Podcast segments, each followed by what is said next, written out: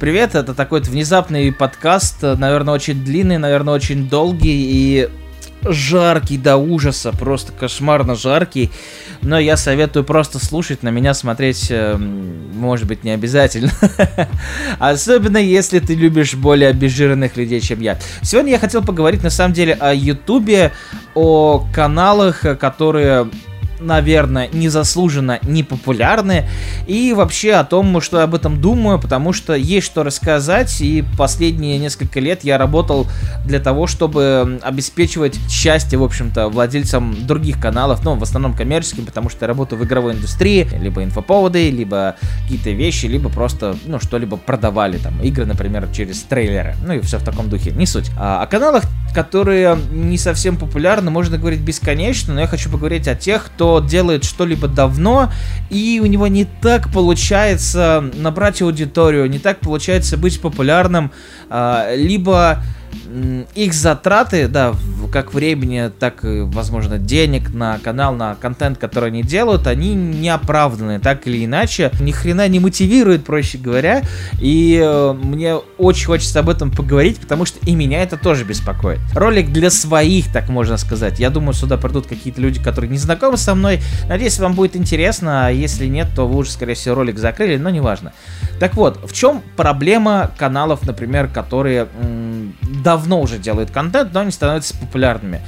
Я встречал таких людей массу. Я вот, опять же, делаю ролики уже семь лет именно на YouTube для своего канала. Я начинал в независимом клубе обзорщиков, там еще был всероссийский клуб обзорщиков. Из него же выросло несколько уже хорошо популярных, э, хорошо известных, точнее, блогеров. Руслан Усачев. Но я не говорю, что он прямо вот в этом паблике начал. Естественно, он выкладывался на YouTube. Тогда еще вообще Рутуб был популярен из-за Ильи Мэддисона, которого, насколько я помню, туда подписали на контракт. И как раз-таки всем казалось, раз Илья там, то я тоже там должен быть, потому что, ну, типа, популярная площадка, мало ли прокнет, и будет все здорово. В Ютубе тогда, наверное, особо уверенные не были начинающие контент-мейкеры, поэтому выкладывались просто везде. Там же, по-моему, либо там, либо в НКО, независимом клубе обзорщиков, начинал э, выкладываться периодически Дани Поперечный. У него была фотка у Дани, типа, нормально стартанул, а он был что-то маленьким семь лет назад, скорее всего, это школа была, в таких огромных наушниках нелепых, и почему-то эта фотка запомнилась, ее просто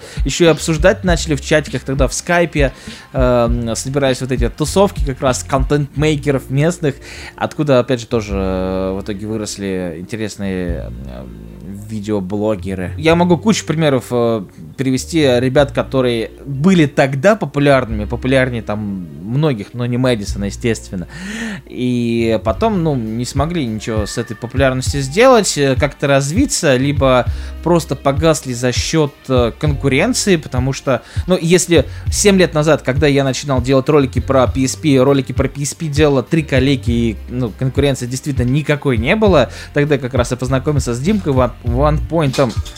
Да, ладно, потом подниму. С Димкой OnePoint, с которым дружу уже как раз семь лет получается. Дима тоже долгое время был, так скажем, каналом более-менее непопулярным, но в какой-то момент понял, куда ему двигаться. И тут как раз вот первая и, возможно, вообще самая важная э, тема, о которой я хотел бы поговорить, это м, даже две темы, которые одна из другой вытекают.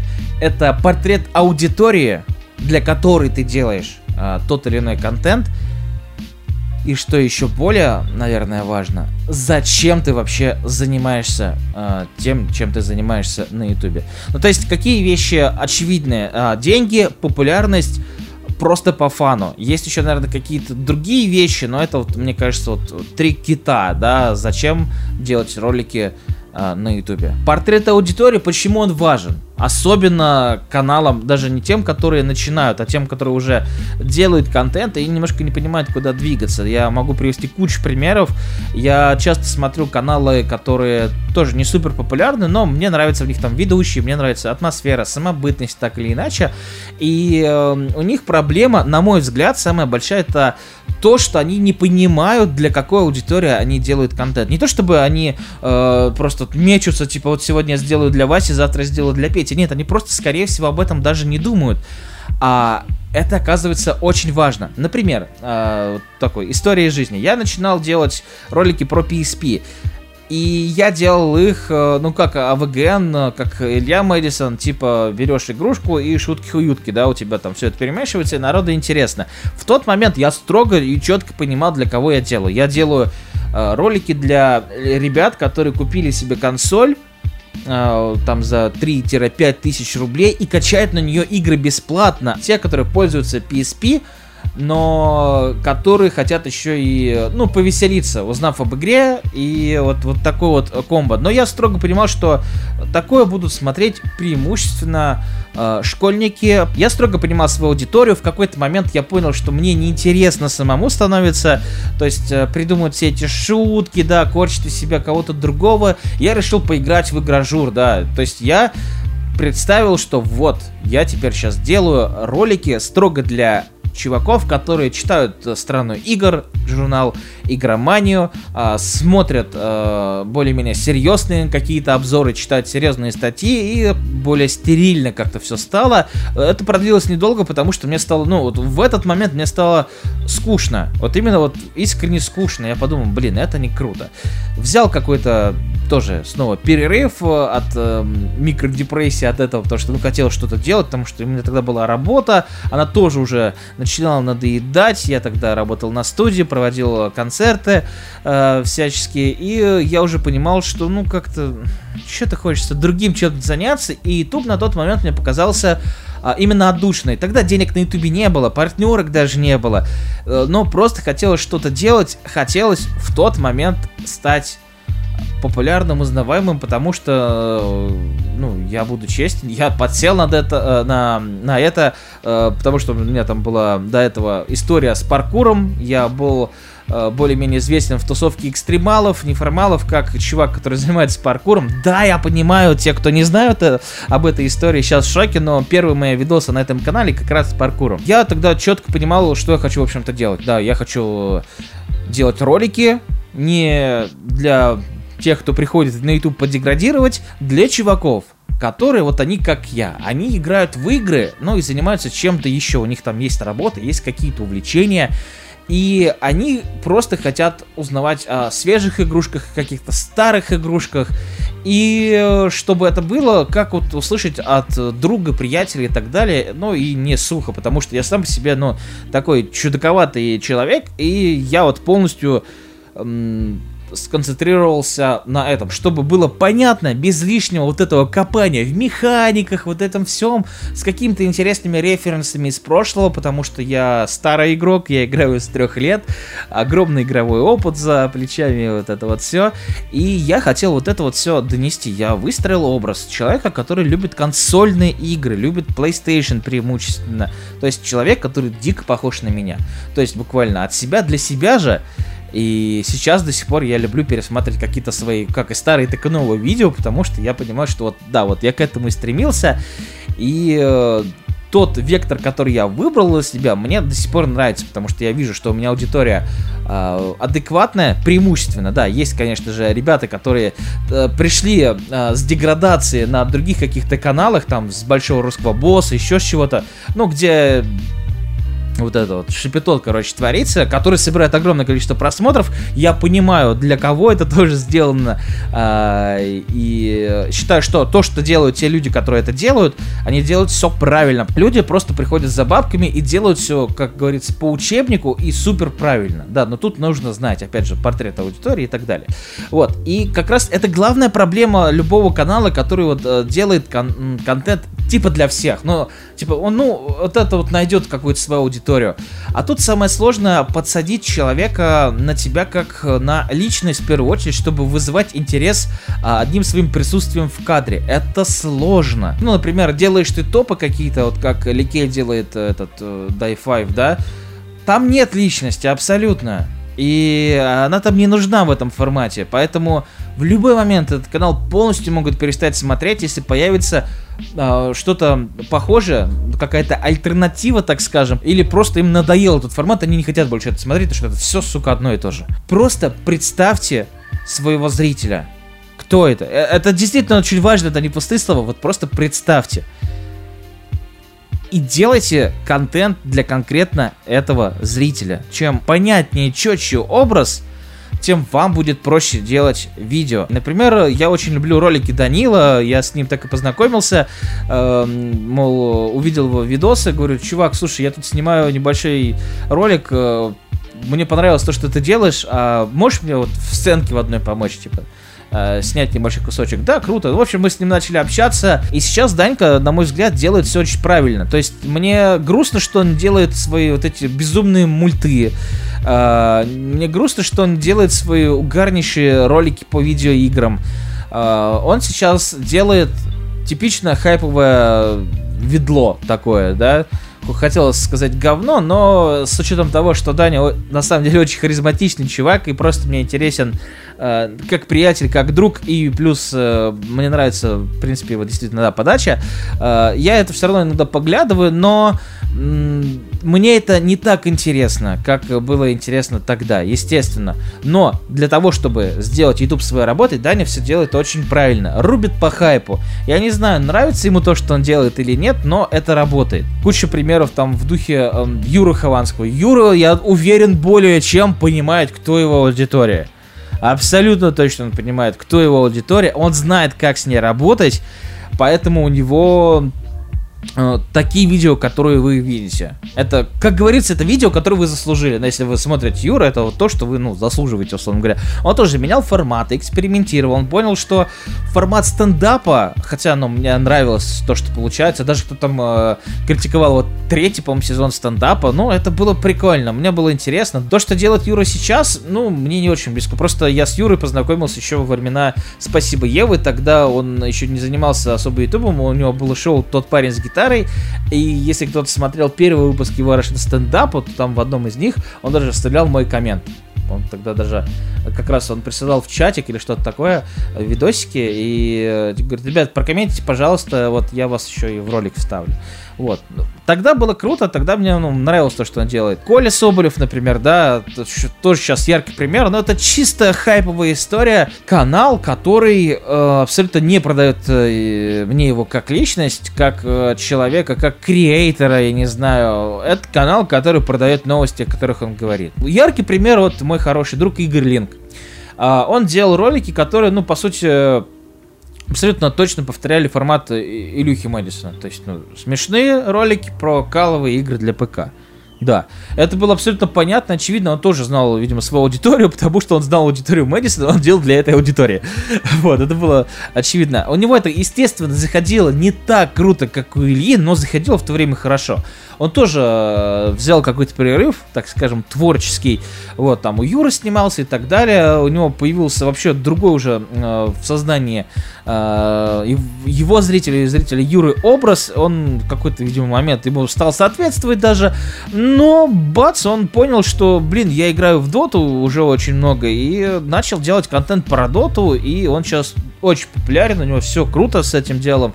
И я, Игорян, если вдруг смотришь, за тебя рад, и, кстати, он никогда не отказывал во встрече, когда там в Питер приезжал, говорю: Игорян, давай встретимся, сто лет там даже в скайпе не общались, давай встретимся, или там в батл давай поиграем. Еще куча примеров, естественно, людей, которые э, делали контент тогда давно, несколько лет назад, и делают его до сих пор, они, ну, не получается у них набрать аудиторию. Там из ближайших примеров, там вот Алекс Орк, например, да, uh, у него не очень много подписчиков, он делает хорошо, но, на мой взгляд, он как раз-таки застрял в том состоянии, в котором был я, когда хотел uh, играть в игражур, так скажем. Uh, именно в классический такой игражур, uh, и чуть-чуть стерильно получается. Я в основном, когда захожу там на канал Олега, я... честно, я не знаю, зачем там оказываюсь. Я захожу, как говорится, по старой памяти. Да, наверное, лучшее определение. По старой памяти, в принципе, перестал смотреть ролики чьи-либо до того, как я сам не сделаю. Хотя, в принципе, мне стало неинтересно смотреть игровые обзоры, потому что, ну, у меня есть свое мнение, и я могу с друзьями просто встретиться, или там, там не знаю, Коля, Pixel Devil ролик посмотреть по той или иной игре, потому что, э, ну, мне интересно было бы узнать, просто даже при личной встрече: чё, Колян, как тебе? Потому что, ну, я его более-менее знаю, я знаю, что ему нравится, и с точки зрения... его э, игрового опыта и его предпочтений мне было бы интересно, например, как ему там The Last Garden, там, не знаю, как ему э, не знаю, вот, новая консоль вот эта вот, Nintendo два New Nintendo два X L, два Ди Эс Икс Эль, боже мой, сложные эти названия, хрен выговоришь. Ну, такие вот вещи, которые ты бы и так спросил, но тебе не нужно спрашивать, это есть там у него на канале, зашел да посмотрел. Я, кстати, редко на кого-то подписываюсь, и именно захожу по запросу. То есть такой, блин, а что там у Коли вышло? Зашел на его канал, такой, о, что там там у OnePoint Димки вышло? Но в случае с Димкой OnePoint все просто, потому что он сначала тоже, кстати, делал обзоры, он делал обзоры техники, обзоры игр, тоже вот так вот метался, метался, метался, у него не было м- какого-то тоже, наверное, образа его зрителя, он просто хотел делать то, что он делает, но не заходило. И в какой-то момент э- до него дошла гениальная, так скажем, для него мысль. Э- Он любит гонки, очень любит гонки. И он начал делать контент про гонки, и его канал начал развиваться, начал собирать просмотры, аудиторию. То есть он уже меня перегнал достаточно быстро. И он начал делать как раз для образа чувака, который любит гонки. Не просто, не знаю, обзоры на гонки, да, а там, ну, и летсплеи, и разборы какие-то. То есть его абсолютно... Я вижу портрет его зрителя. И вот это вот важно. Я увидел ролик, где э, явно был кликбейт. Типа Максим Артемов как раз э, выложил себя ролик, мол, вот, смотрите, у меня взял э, интервью Юра Дудь. Естественно, это был э, такой момент, в котором было очевидно, что ну, никакого Дудя там нет. Но я кликнул просто с интересом, потому что я поглядываю на его канал. Мне нравится он как творческая личность, но я не вижу портрет его аудитории. Я не вижу... того человека, который э, с улицы, условно говоря, пришел домой, наткнулся на его контент и подписался. Я пришел на канал, и там э, как раз один из приятелей э, Данила берет, типа, у него интервью в формате Дудя с, с, с референсами на Дудя. Ну, короче, как будто бы это вот, вот, вот это вот. Он шел ролик двадцать пять минут, и я с интересом... Ну, это подкастовый формат. Я его с интересом послушал и написал комментарий в духе, ну... Честно, было бы круто, ну, как просто в формате подкаста послушать. То есть, ну, образ Дудя лично для меня был в данном контексте лишним, ну, на что я получил ответ в духе, ну, это чтобы, типа, привлечь аудиторию, э, все такое, ну, и там небольшая предыстория того, как, э, типа, канал появился, в общем. И, в общем, я связался с ребятами и написал до этого, я бы, в принципе, мог вам показать, что, возможно, стоит сделать, какие-то, может быть, наводящие темы вам дать, э, как, ну, если, сложно сказать, стать популярным, да, найти свою аудиторию, наверное, вот это вот самая правильная формулировка. И тут э, два варианта, либо, чуваки, не знаю, можете, кстати, написать в комментах, потому что я вам ролик-то скину, вы точно посмотрите, ну, до какого-то момента, э, либо... вы занимаетесь как раз то, о чем я говорил, знание аудитории и зачем ты это занимаешься. Это сейчас вот пример, который касается огромного количества каналов, которые я встречаю. Но самое основополагающее, на мой взгляд, для таких каналов это зацепить зрителя своей личностью в первую очередь. Например, формат Дудя, вот он правильно делает с точки зрения подачи, он делает для вот типа вот пацанская такая подача, но это он себя так ведет. А его гости просто сквозь его хороший, грамотный журналистский опыт раскрываются в передаче. Это очень круто. Дудь как личность мне не интересен абсолютно. Дудь как журналист в этом формате отлично заходит. Но после того, как он уже зарекомендовал себя как журналист, для чуваков, которые э, смотрят его, и им кажется, что он крутой, классный и все такое, они, они будут смотреть его и дальше. Это вот важно, это круто.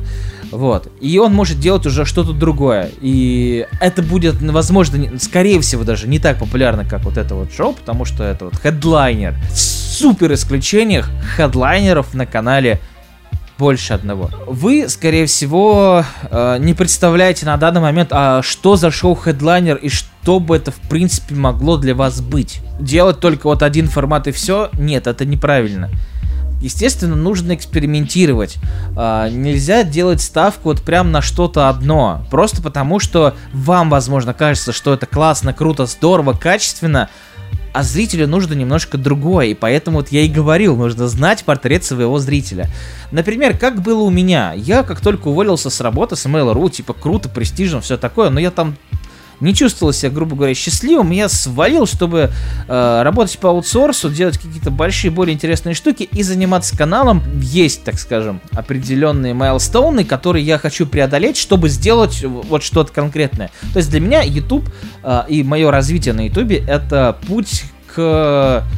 ну, можно сказать, мечте. И в данном случае вообще даже дело, честно, не идет о деньгах, просто э, моя мечта требует денег. То есть я хотел бы заняться документальными фильмами про игры, которые я очень люблю. Я знаю, для кого эти фильмы будут выходить, абсолютно знаю. Но тут косяк в том, что аудитория очень маленькая. Я знаю, что дополнительная аудитория, которая просто посмотрит из любопытства, и им бы это понравится, ну, то есть определенный там тоже портрет людей, и даже несмотря на то, что они там не играли в эту игру, не испытывают к ней никаких там эмоций, возможно, вообще никогда не слышали, или наоборот, даже ненавидят эту игру, им понравится то, что не увидят, и они захотят продолжения. Но вот эти штуки, это, ну, то есть... мне кажется, для меня это возможно, ну, если не потолок будет скилла, но... такой действительно весомый майлстоун, который, если я преодолею, если там выйдет там целый сезон, ну там в течение года, например, двенадцать больших фильмов, не знаю, часовых, про вот то, что я очень люблю, то, о чем мне лично было интересно было что-то узнать, и то, что соберет мало просмотров, но по сравнению со всем остальным. Но вот я хочу вот, вот это вот сделать. То есть моя цель — сделать вот что-то такое глобальное, крутое, и, как бы это ни звучало, внести себя в аналы истории как чувак, который сделал вот это вот, а не как чувак, который там просто делал там, допустим, обзоры. Да, очень э, много людей мне пишут супер приятные вещи, мол, типа, вот из-за тебя купил PlayStation, так круто, что ты есть, круто. Э, таких чуваков как-то осталось мало, тем более там без рекламы и прочего говна. Это супер приятно, это очень круто, но хочется идти на повышение, да. Возможно, даже для этих самых людей стать... еще круче. Я точно знаю, что там я не соберу на подобный формат на Патреоне, я не соберу этот, на этот формат на данный момент на донатах и так далее. Поэтому я иду к тому, чтобы стать более большим каналом, чтобы однажды у меня эта возможность появилась.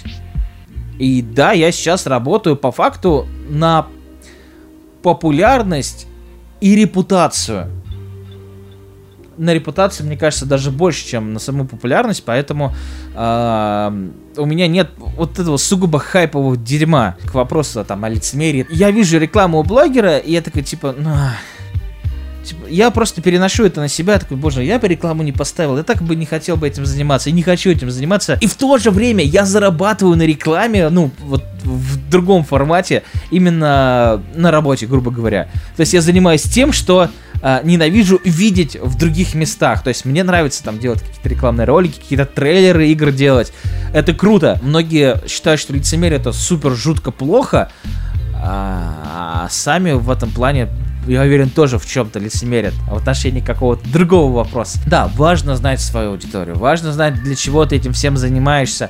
И когда вот вы действительно поймете вот это вот все, вы выйдете на новый уровень как раз-таки, когда нужно будет искать шоу-хедлайнер.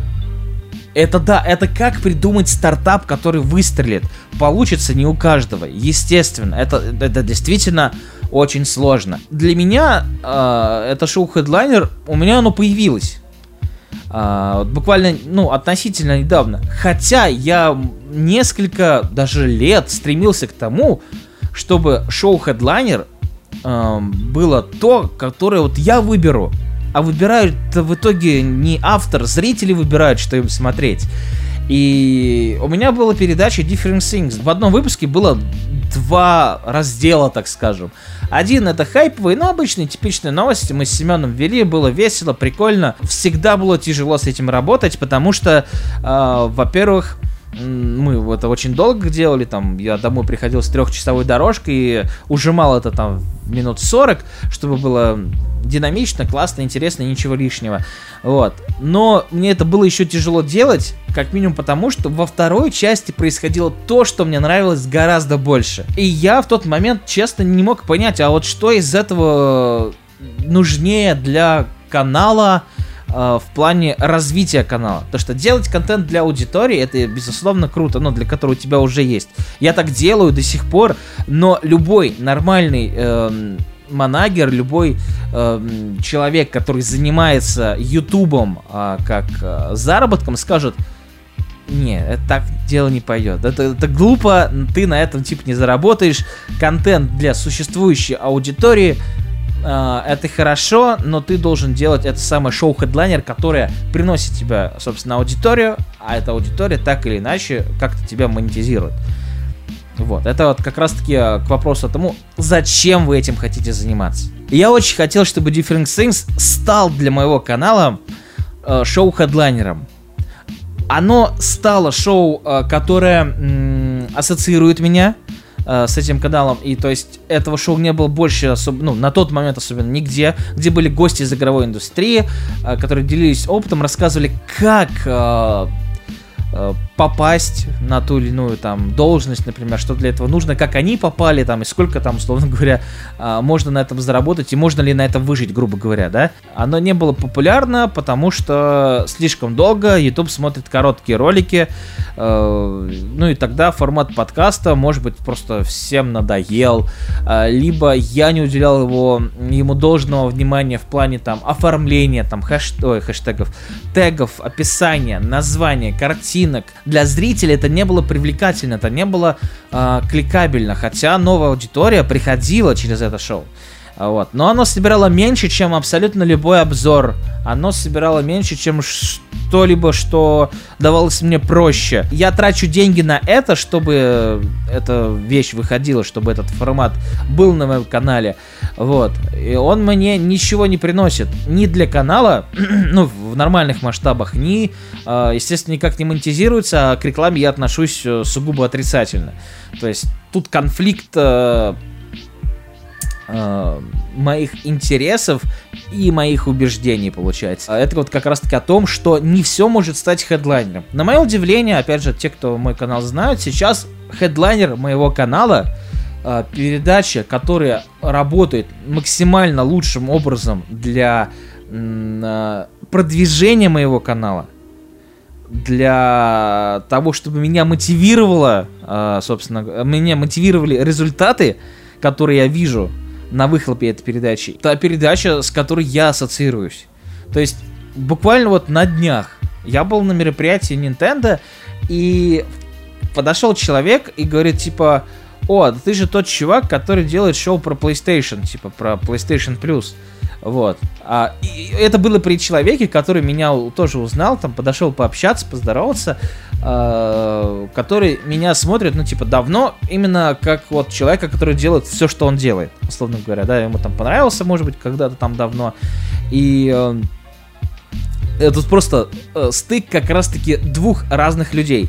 Подписчика, который подписался на меня как на личность, не на мои форматы, а именно действительно как на личность, и человек, который, у которого я ассоциируюсь вот с этой передачей. Я не видел себя как человека, который вот ведет вот эту вот штуку ежемесячно. Естественно, у меня амбиции были гораздо выше, но а, тут у меня сыграло что? Мне, в принципе, нравится, как получается, мне нравится, какой из этого выхлоп, и, ну, мне не стыдно за то, что я делаю. Для меня это очень важно, честно. Но мне грустно, да, чисто по-человечески, чисто по-креаторски, что то, над чем я очень долго работал, оно, ну, там, не собирало. И там вот тоже э, репортажи с и три. Ладно, там, тот ролик, который вышел, пока я был на самой выставке, это одно. Но тот ролик, который я сделал по приезду, который я оформил так, чтобы было не совсем понятно, что это про и три, но ты понимал, что это что-то про игры, это что-то про игры и в Лос-Анджелесе, и ты такой, ну, кликаешь и дальше смотришь, что тебе интересно, неинтересно. Но я сразу понимал, что оно особо не соберет, потому что, во-первых, это не гуглят, это не особо разойдется по рекомендованным, потому что не так много соберет фидбэка, потому что это важно для Ютуба. Чем больше комментов, тем лучше, чем дольше смотрят, тем лучше, то есть миллион факторов, которые на это работают. Когда я делал PlayStation Plus, я знал, что он зайдет, но не знал, что он именно станет хедлайнером. И шоу-хедлайнер это обязательно. Не старайтесь сделать контент для всех. И в то же время не стоит делать контент, э, типа вот у тебя, опять же, у тебя кот, я тут видео пишу, давай потом. В то же время я делаю очень неправильно. Ну то есть э, для того, чтобы вот э, стать популярным, а не работать на репутацию, я делаю неправильно, что... Э, я делаю только то, что мне интересно. А нужно делать то, что э, интересно твоей аудитории. Я знаю, вот, например, э, это уже т- тоже, для, так скажем, для нынешней аудитории. Э, я хочу делать портативки. Я хочу сделать уникальную штуку, но я уже там на каком стриме говорил, э, которую у нас никто особо не делает. Она будет нишевой, будет собирать не очень много просмотров, но за ней, ну, как не очень много, ну, то есть в масштабах миллионников вот этих, да, там. Кот, давай потом поговоришь. Эта вещь принесет мне аудиторию, она мне интересна, я хочу ее сделать. И это уникальный нишевый контент, э, с которым я точно так же буду ассоциироваться. Но это не будет хедлайнером. Хотя черт его знает. Нужно э, сделать что-то, что потенциально может стать хедлайнером. Именно может стать, а не тебе кажется, что вот это круто, и это круто кто-то заметит. К сожалению, современный YouTube э, просто может не позволить тебе этого сделать, чтобы себе даже это сделать, я имею в виду. YouTube скажет, э, алгоритмы YouTube скажут, э, комментариев мало, э, лайков мало, просмотров мало, мне не важно, что там, наверное, ролик говно, я не буду кидать его рекомендованный. И тут уже обращение к зрителям. Ребята, вы видите какой-либо ролик? Да даже этот, не знаю, даже любой. И вам нравится человек. Об этом говорили многие блогеры. Э, ну, искренне, да, чуваки, там, не стесняйтесь, поставить лай- лайк и э, комментарий написать. Ну, то есть, если до вас до этого, ну, вдруг не доходило, то э, в большинстве случаев, когда человек в ролике говорит, ребят, ну, оставьте свое мнение в комментариях. Скорее всего, ему, ему насрать. Искренне насрать э, на то, что вы напишете. Просто чем больше комментариев, тем лучше ролик ротируется. Ютубу кажется, что ролик интересный, обсуждаемый, значит, его нужно показать. Ну, вот эти вещи просто, они пропадут сами собой. То есть никто не будет разводить э, э, кого-то на лайки. Типа вот если этот ролик соберет сто тысяч лайков, будет вот э, другой ролик. Это пропадет, то есть это паразитирование, честно, да, ну то есть когда я прошу, например, э, поделиться мнением в комментариях, э, в пятьдесят процентов мне, э, в, вариантов, э, случаев мне интересно, что напишут, ну то есть то, что я задаю такие вопросы, а некоторые, да, они созданы для того, чтобы просто собрать коммент. Я надеюсь, что у каждого, кто занимается ютубом и смотрит сейчас этот ролик, во-первых, не отвалились уши, вот, во-вторых, у вас теперь, хотелось бы верить, есть пища для размышлений. Но то, что я сейчас говорил, это все касается, так скажем, творческой части вашего канала. Вы можете делать сугубо, сугубо коммершал, рубить только по хайпу. Посмотрите вот все там популярные форматы, там, например, делать как Соболев сейчас не нужно. Вы не выстрелите никак. Вы можете собрать там какую-то аудиторию э, определенную, но м- вы не выстрелите. Эм, вы потом просто загубите свой же канал, возможно. Либо, если у вас есть какие-то действительно крутые творческие штуки, которые вы знаете, что будут интересны определенному кругу людей, но не станут супер популярными, э, естественно, их нужно делать. Просто чтобы э, чувствовать себя счастливее, например, да, э, чтобы э, понимать, что ты не только рубишь вот этот хайп с плеча топором, пытаешься, да, там, э, зашквариваешься об это, об это. Кто-то, ну, может быть, тоже так считает. Эм, но ты делаешь то, что тебе близко. То есть можно совмещать это, но не ждите, что выстрелит все. Хайп, он всегда важен. Резонанс, он всегда важен. То есть там э, вещи, которые вызывают споры, они всегда важны. Ролик там ПК или консоли, э, iPhone или э, что-то на андроиде и все такое. Ну и куча вещей, которые... в которые приходит народ подискутировать. А так просто нужно копнуть вглубь себя, найти потенциально, желательно, несколько форматов шоу-хедлайнера.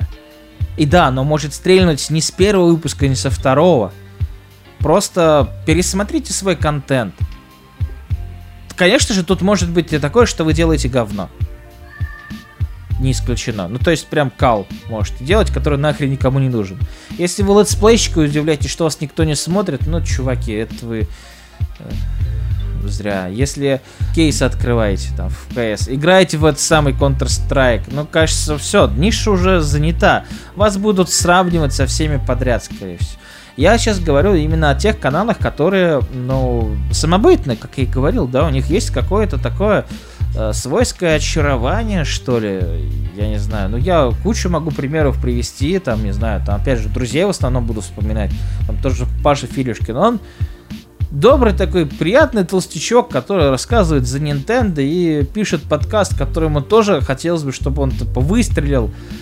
Но он не стреляет, Паша, если вдруг смотришь. Вот, но я тебе это тоже все говорил, там тоже должен быть либо измененный хронометраж, либо темы совершенно другие, либо сам формат немножко переиграть. Да, кому-то интересно смотреть, как три чувака бухают и говорят за индустрию, слушать, в основном интересно, естественно. Новую аудиторию это привлекает с трудом. Я, опять же, я плохой пример того, как надо делать. Потому что я тот чувак, который уверен, что YouTube когда-нибудь просто схлопнется, что-нибудь произойдет так или иначе, и народ просто будет с дикими глазами не понимать, что делать. Поэтому, во-первых, на YouTube я работаю на репутацию. Кончился YouTube, они пошли искать меня где-то в другом месте. И да, вот эти три вещи, серьезно, а кто ваша аудитория? Зачем вы это делаете? Что потенциально должно заинтересовать и вашу аудиторию, и вашу будущую аудиторию. Не, не всех каких-то рандомов. То есть там использовать кликбейт и вот это все про теги, описание, вот эту всю фигню я тоже отдельно как-нибудь расскажу, если вам будет интересно. Вы комментарии пишите, просто в целом, чтобы ролик поднялся в индексации. Вот, чтобы, ну, я понял, что это кому-то интересно. Я могу об этом рассказать. Почему раньше я делал картинки, обособленные вообще от всего, а теперь вставляю свою рожу там, например, да, все время. А на этом лучше закончу. Я уже вам точно уши все отсидел. Вот. Надеюсь, что было интересно. Пока-пока.